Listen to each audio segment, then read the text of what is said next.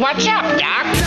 Doctor, give me the news. I got a bad case of loving you. Do you have questions or need advice for all the aches and pains in your life? We're here to help. This is Doc Talk with Hans Olsen, presented by University of Utah Health on 97.5 1280 The Zone and The Zone Sports Network. Welcome in. So happy to be back with you. It is Doc Talk, brought to you by University of Utah Health here on 97.5 1280 The Zone and The Zone Sports Network. And I'm excited to bring on our guest for the day, or I guess our physician for the day. He's a board-certified primary care sports medicine specialist with orthopedic department of the University of Utah. It is Dr. Nick Monson back on Doc Talk. Dr. Monson, how are you? Hey, it's good to be back. It's good to be working. Yeah, I know. It's I gotta imagine there are so many questions and so many angles that we need to get into that, you know, Doc Talk kind of went off the rails here for a little while things went hectic with the COVID-19. And I guess I'd start with this. How are you? How are you? How are the other physicians in the clinic? How's University of Utah Health and how's the orthopedic department?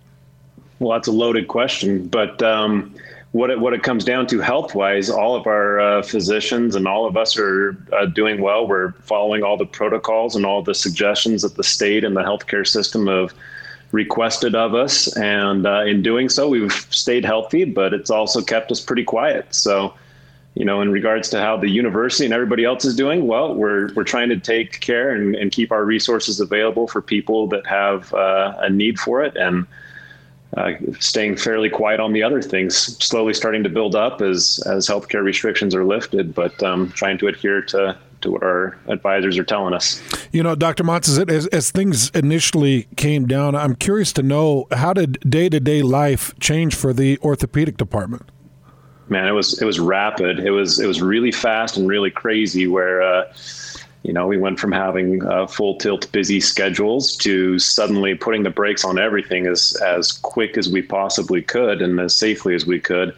And then figuring out, you know, there's a lot of logistics in the sports medicine and in the orthopedic world as to what's urgent, what's emergent, what's elective, and trying to navigate those waters to make sure that our patients were still taken care of and know that we care for them and miss them and hope to see them soon, despite the fact that some of them are being put on hold, which can be a very frustrating experience. Yeah, I was curious about that, kind of what percentage of orthopedic department falls under the non-essential or what would be deemed essential. Like I was curious with the physicians, just how much of a percentage this affected for you guys. Yeah. I mean, the one department that is essential all the time is trauma. Yeah. And so, you know, I haven't seen their numbers, to be honest, but I would assume even they're probably down a little bit just based off the fact that people aren't driving as much and the extreme sports are a little bit quieter. And, you know, some of those things that would otherwise have those athletes or injuries coming in or even slower. But the rest of the departments are largely non-essential, except for, you know, those injuries that do require surgery where it would otherwise change the outcome of a person's care. So yes, we are still seeing patients, and yes, surgeries are still happening on a very limited basis, and slowly that'll start to open back up, hopefully. Yeah, and we started to get some of those words, and my guess is, Dr. Monson, we've got a lot of listeners that are standing by the radio that have a non-essential procedure, and it can really run the gambit. And they're probably sitting in their car wondering when they're going to have that opportunity to get that procedure. And I'm sure, to a large extent, the physicians at the University of Utah Health and the orthopedic department probably wondering the same thing. How cued in or how exact is the information you guys get as we do start to work our way into this second phase of recovery? Well, the university's communication is pretty phenomenal. If you don't know what's going on within the university, it's just because you haven't listened or read emails or the daily updates. So our chief medical officer, the whole team has been just incredible at keeping everybody updated as to what we're looking for and what we're doing. Our current direction is on a daily basis via morning conference that's done. and then multiple breakout conferences from there, basically the orthopedic department having their own direction as well. But basically the word comes down where we're a state entity. It comes down also from the state saying, hey, you know, we don't want any risk at this time. And so they minimize everything, and then it branches out from there. If you just turn it on your radio and you don't hear Jake and Gordon and the Big Show, you're hearing Doc Talk. This is Doc Talk brought to you by University of Utah Health. It's typically every other Thursday. I think we're going to run it a couple of Thursdays in a row, and we're going to really try to take some questions for people out there that have been going through, you know, certain types of injury and certain types of trauma as the non-elective surgeries have been canceled. And this is an opportunity for you to call in and speak with one of the great physicians from the University of Utah Health. 855-340-9663 is the number to call. Again, that number, 855-340-9663. Whatever you're dealing with, if you've got questions about openings of electives and when you can possibly get a procedure done, if you've got questions about something that you've been sitting on over the last 2 or 3 weeks, something that you really haven't been able to go in and feel comfortable going in and getting diagnosed, these are the types of things that we're really wanting to kick up Doc Talk and do this for. I had a great talk with Reagan Holbrook, and he just felt a real need and desire to continue to offer this service to our listeners. And Dr. Monson, I know you feel the same because you donate your time. I certainly feel the same because I get on and crack this mic. I love this as a service to our listeners, as an opportunity to get medical advice without getting out your prescription or without getting out your insurance card, without sitting in a line. But maybe you're in your car, you've got an issue, call us. We'll see if we can get you a little bit of help. 855-340-9663. And you know, Dr. Monson, you brought this up kind of in our initial conversation out of the gates. This has changed people's patterns. And I've got to imagine we're not seeing the major accidents, the car wrecks, the skiing accidents, obviously, when they shut down the slopes, the everyday get out and try to get some basketball in types of injuries. Have we seen a decline in overall general orthopedic needs? Yeah, we think so. I mean, there's a lot of questions about that simply because I think people are doing their best to stay at home too. We're certainly getting phone calls from people that are at this point saying, hey, look, I can't wait any longer. I need to figure out what's going on. And we're trying to work with those patients as best as we can. Certainly changing how we see patients and how we address issues as much as possible. But it's going to be one of those, like a lot of what this virus is doing to us and our economy and everything else, there's going to be a lot of looking in the rearview mirror to see how we did and what we missed and what we didn't miss, and trying to use as much foresight as we possibly can to plan and prepare for future issues and make sure that we're really addressing our patients' needs comprehensively now. You know, one of the first questions I wrote down for you and to kind of get out there on Doc Talk, one thing that we've been really proud to promote and something that I know you guys are excited about and very pleased with its success has been the walk-in injury clinic, the ortho injury clinic that you have available up there on campus every single day, Monday through Friday, 12 p.m. to 6 p.m., and then extended hours through parts of the week. But I want you to kind of fill us in with how the injury clinic has been going. Is it open? If somebody's dealing with something right now, can they still be seen? Yeah. So the injury clinic is open with the times that you mentioned, and utilization of it's actually been a little bit quieter than it was prior to the virus. Again, I think people are a little more anxious to not get out, which we totally understand and agree with. And with less people being out doing the same activities they were previously, certainly with, organized sports and things being less, our injury clinic's not as busy. So we're available and we're happy to see people and review their injuries. As far as what we're doing is people will typically call in and get screened. We just want to make sure that we're seeing the appropriate patient and giving them the best option for receiving the highest level of care that we can give them. So they'll call in and we'll help get them arranged with a time to come in that same day. and get the care that they need. If it can be done virtually with telemedicine on a phone or a tablet or a computer, then we'll offer that option as well. So that clinic again, Monday through Friday, 12 p.m. to 6 p.m. If you're dealing with something in the orthopedic range, this is an opportunity for you to call 801-997-9955. And basically, they're asking you to call before arriving and going through a process, as Dr. Monson described, that gets you the exact help and care that you're looking for in that situation. If you are dealing with an injury or there's a family member that's dealing with an injury, you need to have it seen. Write this number down, 801-997-9955, and call between the hours of 12 and 6 p.m. Monday through Friday, and you'll get the help that you're looking for. And you know, I trust these physicians that they'll be there for you in that time of need. You know, Dr. Monson, as we've kind of adjusted to normal life or what is becoming the new normal. Is this going to change the way you as physicians see patients? Yeah, I think so, right? I mean, this is one of those things, by far the majority of our patients are now being seen virtually through telemedicine, which a year ago it was being done, you know, or people could get on and do an urgent care visit via telemedicine, but the biggest limiting factor on that had always been insurance and insurance fightback saying, no, we want a patient seen in person.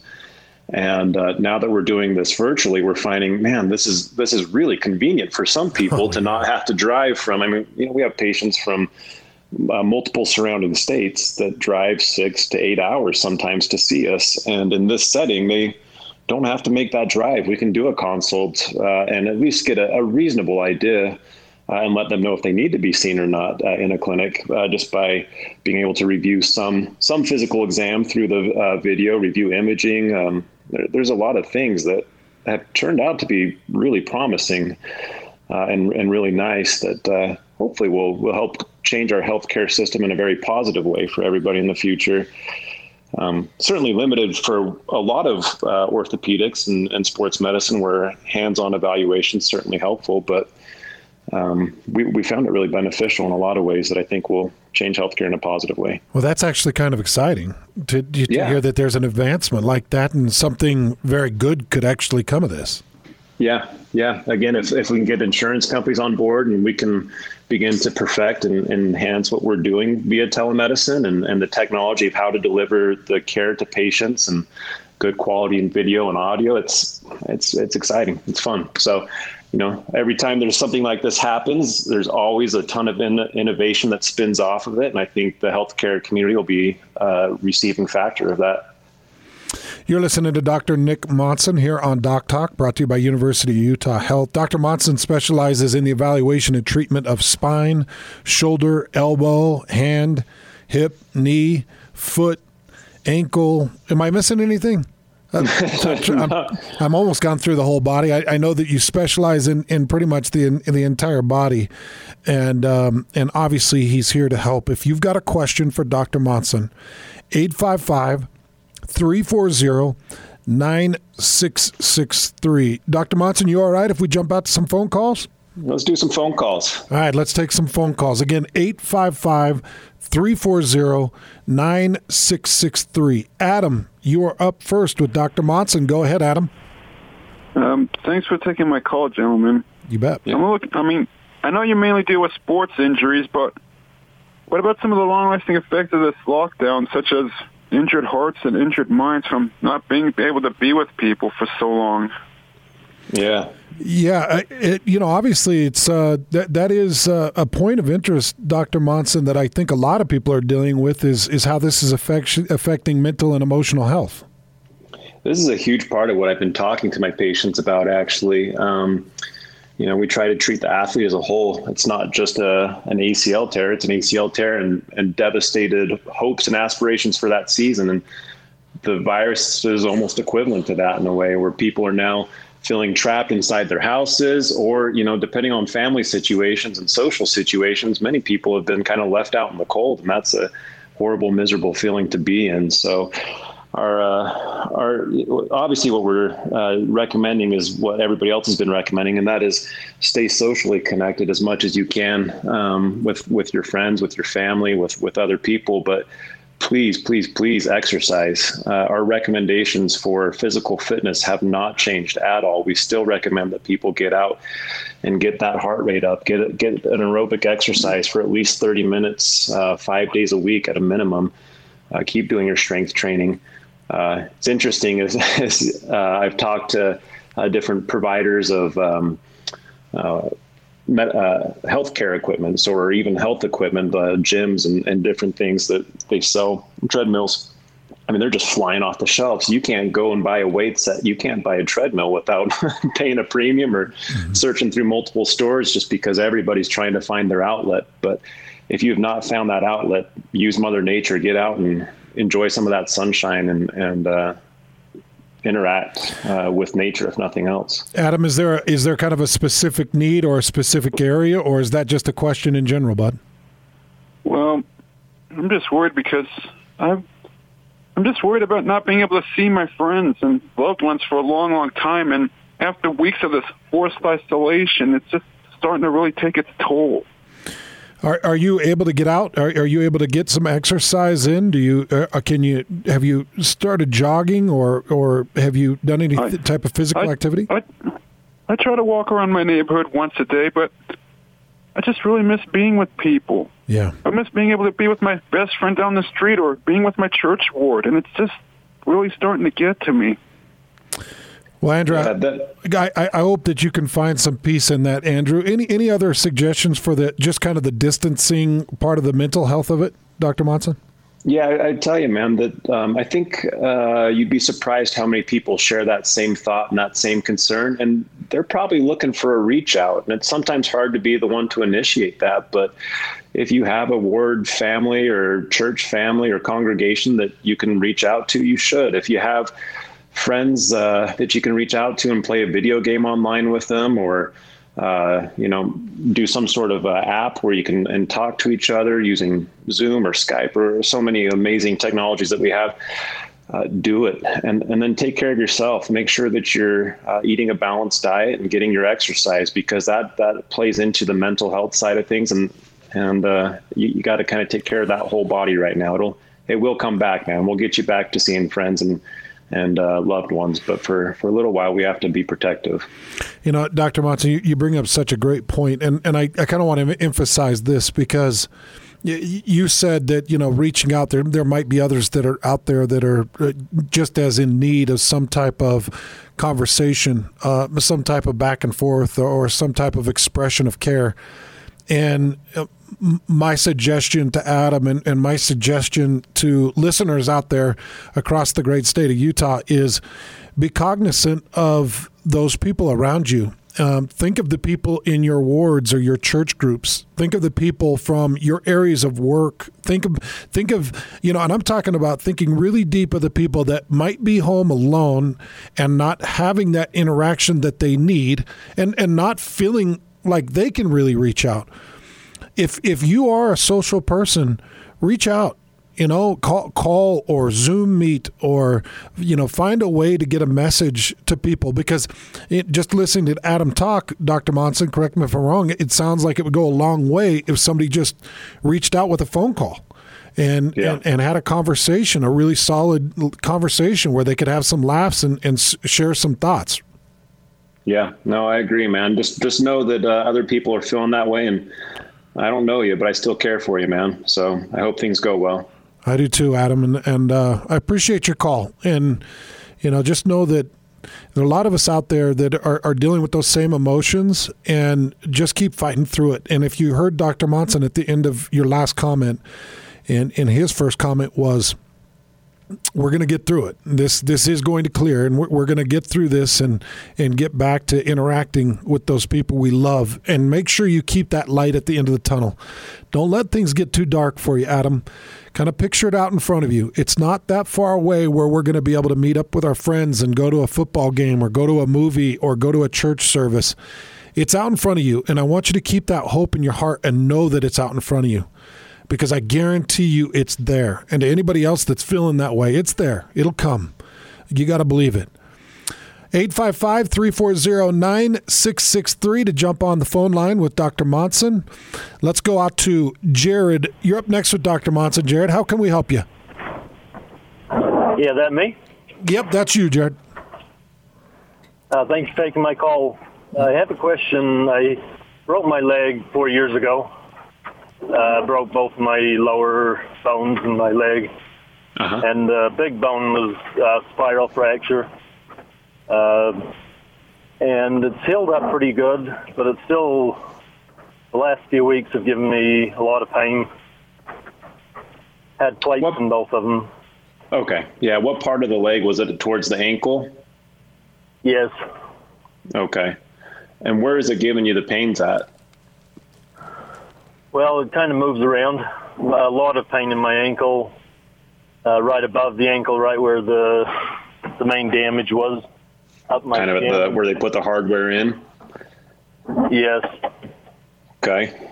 And what have you been doing for activity the last couple of weeks? Just normal activities. My work, I work construction, so it's not too not major. Not necessarily changing the amount of activity you're doing or requirements with work duties. No, not really. Good. Any swelling with it? There's a little bit. It's a little bit more than usual. How old are you? I am 46. 46. So one of the things when you break both of the bones and it's towards your ankle, especially, I don't know if it involved the ankle joint or not, but it is possible to get a little bit of wear and tear in the ankle after an injury like that. And so it's typically one of those things that we'd like to get some x-rays on, get a nice evaluation on that and see if there's any component of that going on.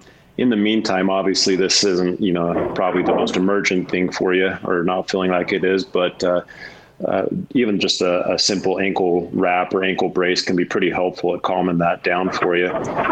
Trying to maintain as much mobility in the ankle is actually beneficial, so not letting it get too stiff, wearing the ankle brace all the time, but pulling it out and trying to write the ABCs with your toes and getting some ice on there and elevate it when you're not moving it so that it has a chance to decrease some of that swelling would be a pretty good initial start. And then hopping in and seeing one of us, we'd be happy to take a look at that and see if we can figure out what's making that thing hurt more too. Hey, Jared, have you tried a wrap or have you tried a brace kind of in that ankle and mid-calf area? No, I've never tried a brace. I use ice every so often, but I don't ever use a brace. Is the pain sharp, or is it kind of a dull, annoying pain? You there, Jared? Did we? Yes, I think I lost you. Yeah, I think we lost you for a second. Is it a sharp pain, or is it kind of a dull, achy pain?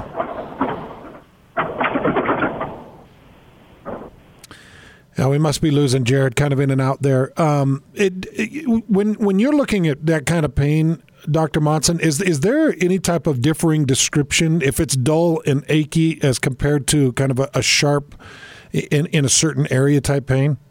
A lot of what's interesting to me is what provokes it. Description of pain can be helpful, but everybody describes pain so differently. Their perception of their pain can be very different, but if you're wondering about a muscle or tendon, it's usually more provoked with a particular motion of the ankle that tendon would pull the bones or the joints. Whereas if it's, mainly weight bearing, when he's standing on it all day or walking around or moving, we'd wonder a little bit more about the integrity of the joint itself. And again, after the type of injury that he had, developing some sort of irritation in the joint is not uncommon and may be a part of what's playing into it. Focus initially, if you're out there, Jared, the main focus initially is really kind of getting that to calm down, decreasing the swelling. And once you get that, then we really focus more on strengthening around it. So if you have an ankle that's taking too much pressure and getting irritated, well, if you build some muscle around it, it ends up taking a little less pressure in the long haul and can actually feel quite a bit better. You know, Dr. Monson, when you have that level of trauma to a leg where you suffer a spiral fracture on whether it's the tibia or fibula, whatever it is, and then you fracture that other bone, is there an amount of trauma even at the age of 40 or 42 when he got injured? Is there an amount of trauma that you're just going to deal with constant pain and there's not a lot you can do about it? No, not necessarily. Again, it depends on the fracture type. This is one that an x-ray gives us a lot more information. If it involved the joint, then yeah, I think there's going to be a level of pain and discomfort that will be anticipated. If it's outside of the joint, then rehabilitation is really slow and long, but now 4 years out from his injury, it's something that I would not expect to come back and bother him as frequently or at as high of a level. So that's, you know, you'd wonder about anything else that could be going on with hardware or something else changing. And I heard you ask about the hardware, and I actually still have some hardware in my hand from playing time that I haven't taken out, and that aches. I'll get pretty deep, serious aches down in this hand bone, right where that plate and those screws are laid down. Is it typically only hardware that's left in the body, or can it just be a lasting impression of where the hardware was? Hardware can be symptomatic for people, but it rarely is. Most hardware that we put in actually stays in if it's beginning to protrude or actually causing pain for people, which occasionally does happen. Then it's removed, but it just requires another surgery and another recovery time to do that. So we find, based off of our research, that most people actually are able to leave hardware in and remain largely asymptomatic. They do well with it. Two great calls coming in from Adam and Jared. We appreciate it. And that's how it's done here on Doc Talk. You don't have to sit in a waiting line. You don't have to get your insurance card out. You are able to talk to some of the greatest minds and physicians in the state of Utah from the University of Utah Health, including, of course, Dr. Nick Monson, who's on with us. And all you got to do is call 855-340-9663. Again, that number, 855-340-9663. 9663. We were talking about elective surgeries and elective procedures. We've been talking about opening those types of elective procedures. We're talking about different injuries that people have suffered through this COVID virus and their ability to get care for those injuries. And we want to hear from you. Any questions that you have in regards to your injury or the clinic or being seen or surgeries, we're here to take them. That's 855-340-9663. You're listening to Doc Talk, brought to you by University of Utah Health.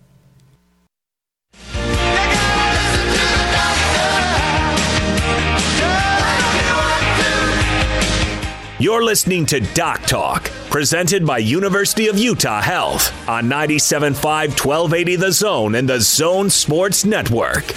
Excited to jump back out to the phone calls here in just 1 second. You're listening to Doc Talk, brought to you by University of Utah Health. And you're listening to Dr. Nick Monson on with us, orthopedic surgeon at the University of Utah Health. And before we jump out to the phone calls, Dr. Monson, I want to talk to you about kind of initiating the elective procedure process and how that'll kind of change the way you admit patients or go about admitting patients. What kinds of procedures or what kinds of new procedures will pop up with this as people go back to get their surgeries? So the governor has moved us from a red to an orange, which basically means that at this point, elective procedures can be considered. However, it should be done in people that still have low risk. There's a couple factors we look at. What's the patient's risk factors? So, you know, age, other health complications are looked at. And then we also look at what type of length of surgery, protective equipment required during the surgery, et cetera, because we have to protect resources as well. But, you know, one of the things that we look at for surgery is not only does the person need the surgery now, or would the outcome be the same if it was performed in 2 months from now? But we also look at when people are sedated or when they're intubated, they're sedated. And, you know, part of the treatment of advanced case of COVID-19 is where people have to be intubated, and they require maintenance medications that keep them to sleep or sedated. And that's the same medications that we often use for surgery as well. So we have to maintain those, and then the protective equipment that we use during operating or during operations have to be preserved as much as possible too. So we can't just open the floodgates on all surgery, because we would certainly use up resources that otherwise need to be maintained for life-saving implications. So I am not part of that decision-making process as to what, when, and how we're going to open the operating rooms. But I was part of a meeting this morning where we talked about that, that is certainly something that's being aggressively addressed and looked at, is how do we safely open up? Because we know many people have a high need for their surgery and their care, but it has to be done in an appropriate, timely manner. It's one of the reasons I love living in this state and being a part of the University of Utah Health family, because I know that will be taken into consideration, and I know that these things will move along as quickly as they can. You were talking about the overall conversation and just the overall information that's sent along through the University of Utah Health. These things will move along quickly through the clinic, won't they? Yeah, I don't know if it's just because so many of us have so much time on our hands, but I'll tell you what, man, the University of Utah Healthcare, it is, and I'm not getting paid to say this, it's a phenomenal organization to work for. It is well organized, it is well thought out, and it's well run. And people are very adherent to not only physicians' needs, but also to the patient's needs. I mean, they're really trying to roll this out as safely and as quickly as we possibly can, but there's enough logistics that go into it that safely and quickly does not always translate into what patients feel like they need. Yeah, I understand that. If you have a procedure that you feel like you need to get done, or if you feel like you have an injury that may need help, go to sportsmed.uvuhealth.org. That's sportsmed.uvuhealth.org. And you can start to contact the physicians, and they'll keep you up to date as we move along with the essential procedures and the non-essential procedures as we kind of move along and proceed with the opening of those things. Yeah, and in the meantime, I mean, we're still open and available to consult and to discuss and to keep people apprised of the ongoing situation too. So certainly, please do call and let us know what your issues and injuries and needs are, because we're more than happy and available to review that and continue to work with you on your health care. Yeah, that is so true. That's something that people really need to hear, is your care is still extremely important to these physicians, and they are available through this. So if you're dealing with a serious orthopedic injury or any orthopedic injury, it's a good thing to jump on to sportsmed.uofuhealth.org and check in with these physicians. Yeah, even if it's just a strained hamstring or a pinky toe that's bothering you or whatever it is, we can still talk to you about it. And there's quite a bit that can be done, even if it's just a virtual visit. So even our physical therapy team is seeing patients virtually. We've got things up and running at a high level, just a different way. That's so great. All right, let's jump back up to the phone lines. We'll go to Carlos. You're up next with Dr. Monson. Go ahead, Carlos. Hey, guys. Hans, maybe you can help me out with this one as well. I've got a daughter that's playing competitive soccer. She's going on her third year. She's actually only 11 years old, but now she's got some aches and pains in her knee, on the inner side of her knee, and we just can't figure out how to get her, taken care of and have that pain go away. We've taken her to her primary care doctor, and they pretty much just say just gotta. It takes time, but I guess what I'm concerned about too is, I mean, am I, as a parent, are we overworking our kids in these competitive leagues so young? Is it making such a big difference that it's going to ruin their health and their needs for the future? Those are all great questions, man. Let's dive into a couple things with it. Number one, is her knee still hurting her since she's not playing competitive soccer right now? It usually hurts when she starts exercising, like if she starts running or she starts out practicing. Her coach is still having her practice 3 times a week. She's supposed to be putting in 3 hours worth of practice time on her own, and then he has practice twice a week virtually. Okay. So how many hours a week do you think she's actually putting in doing the exercises? Really, it's probably only still 2.5, 3 hours. She hasn't put in as much as her coach wants her to. Mm-hmm. Yeah.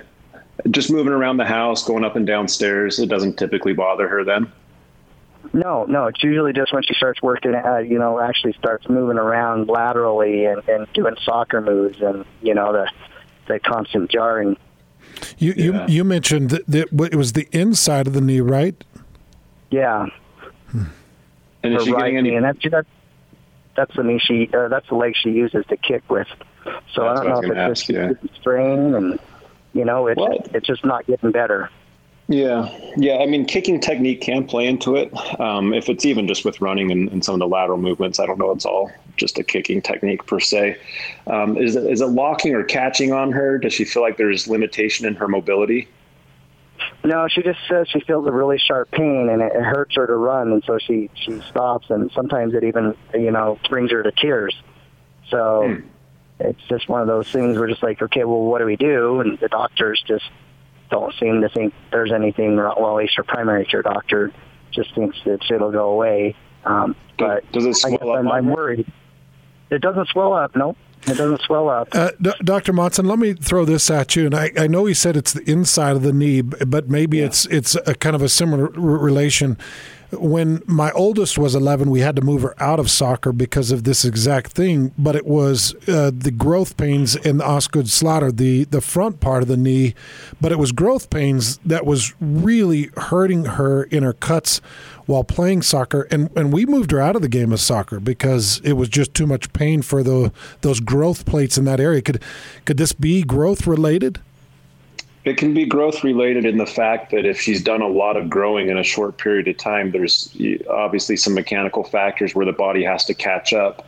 But the inside of the knee does not have an apophysis or a growth plate where a tendon attaches as much as what Osgood-Schlatter's typically is, which is where your patellar tendon or your kneecap tendon attaches down to that bump on the front of your shin.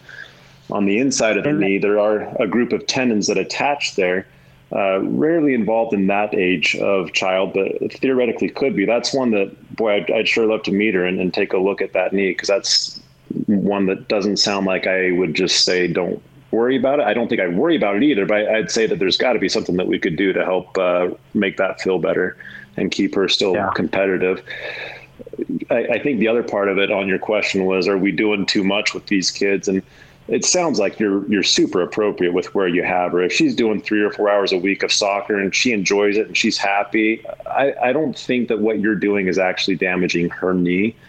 I do get concerned when parents come in and they say, hey, my kid's in 2 to 3 comp teams, and on top of that, they play they're in track and field, or I've got some kids that are coming in with 20 to 30 hours of exercise per week, and they have high levels of not only burnout but also overuse injuries, and they just eventually stop loving a sport, which is not the way that we want them to do it. So I think you're doing the right thing as a parent. I wouldn't stress about that, but I would love to take a little bit better of a look at that knee, or one of our sports medicine physicians would love to take a look at that.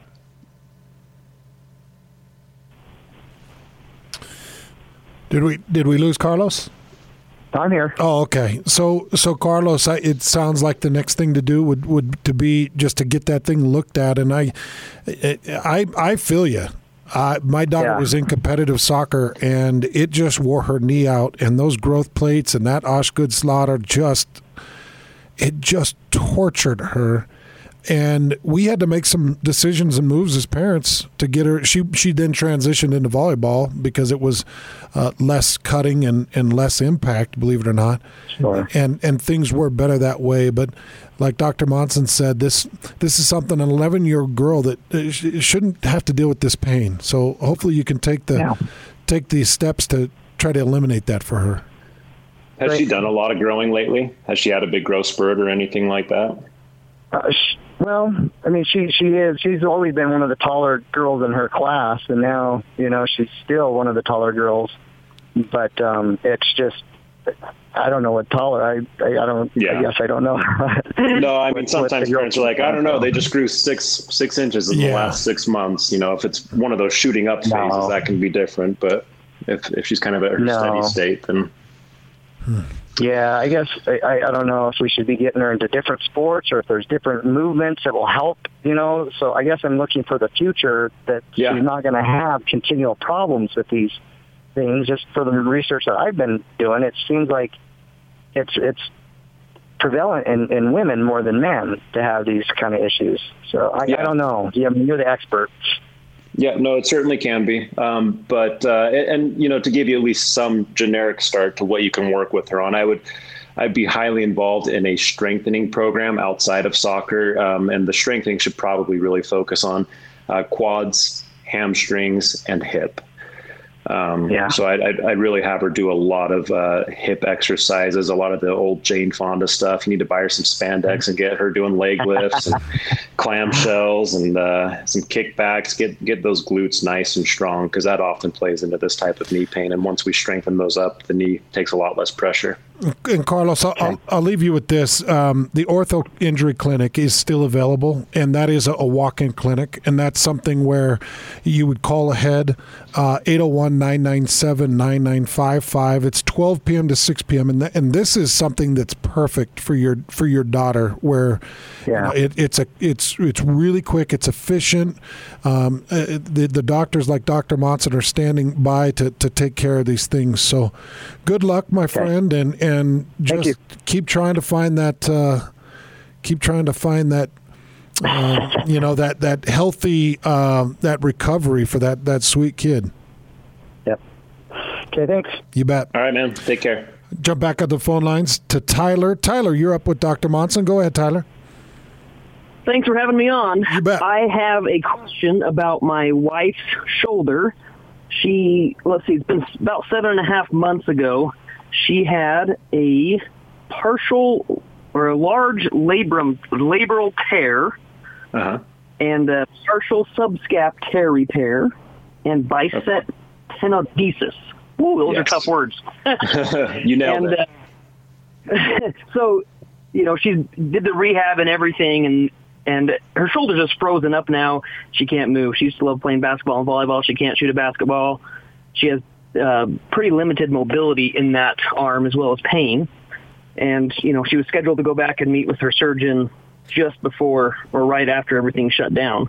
So I guess I have two questions. One, is she at risk for some longer-term permanent damage by not taking care of it now? And what can she do now in the meantime until she can go meet with the surgeon and decide what to do next? Yeah. Was there any injury since the surgery was performed? No. Okay. So typically in this type of setting, the first question is she at any major risk, and the answer is probably not. You know, if there wasn't a new inciting injury, it's, you know, the same injury or just a change in symptoms after the surgery was done. Most commonly what happens is that shoulder, if it's not used and moved as it typically would be, it starts to get kind of irritated. And sometimes even the capsule, the joint itself, starts to get thick. We call it a frozen shoulder. That's what it is. Yep. Yeah. If it's something like that, then all by itself, believe it or not, and it can take a couple of years, but it does actually improve. You don't have to wait a couple of years, because we have multiple things that we can do to help speed that process and improve that process. And I'll review a couple of those with you here real quick. But you do not want to just rest that type of shoulder. You want to get it moving as much as possible. Taking some anti-inflammatories, if they're helpful on occasion, as long as her stomach and everything else tolerates that, would be a reasonable option. And then if you look up online, you can look up Codman's exercises or wall crawls. They're very simple exercises that help her start to get some mobility back in the shoulder. You can even take a broomstick and use your good arm to help pull your other arm in the directions that it doesn't feel like it can go as easily. So you take the broomstick and you lift it up above your head and forward, you lift it behind your back, you push one arm out to the side, and then you push the other arm out to the side. But I've been doing a lot of those exercises and made a lot of progress for a while, but in the last 2 or 3 months, it's just been nothing, like no progress. When things stagnate, there is a role for some type of injection that's often done, and that's usually pretty fantastically relieving for people, especially if they're involved in a version of therapy at the same time. Worst case scenario, sometimes people will go back into the operating room and do a mobilization of the shoulder, but typically that is not required. That's kind of the last case scenario. Tyler, sorry we have to cut you a little bit short as we're running short on time, but hopefully you were able to catch some of that. And so Dr. Monson, a suggestion of a potential injection might be the next step for him? Yeah, if that's where she's at. Okay. Thanks for the call, Tyler. Thanks for the call, Carlos, Adam, all of our callers today. Jared, we appreciate it. I hope that you're able to find some quick recovery. And if you're looking to get in touch with a physician and talk a little bit further about it, go to sportsmed.uofuhealth.org or come into one of our ortho clinics that we have Monday through Friday, 12 p.m. to 6 p.m., and we'll get you seen there. Dr. Monson, you've been great. Thank you so much for jumping on Doc Talk again. Yeah, man, it's always fun. This is the best we've ever done it. We didn't have to see each other or anything. We did this remote, so I saved you my face. Yeah, and vice versa, for sure. I appreciate you. I appreciate you, Dr. Monson, and thank you for taking care of our great listeners, and thank you for being such a great member of this community and representing University of Utah Health so well. Thank you. Appreciate it. There you go. Dr. Nick Monson on another edition of Doc Talk. We'll be back next Thursday. 1 week from today, we'll have Doc Talk again. So to the callers that sat on queue, didn't have a chance to get their questions in, call us next Thursday here on Doc Talk, brought to you by University of Utah Health.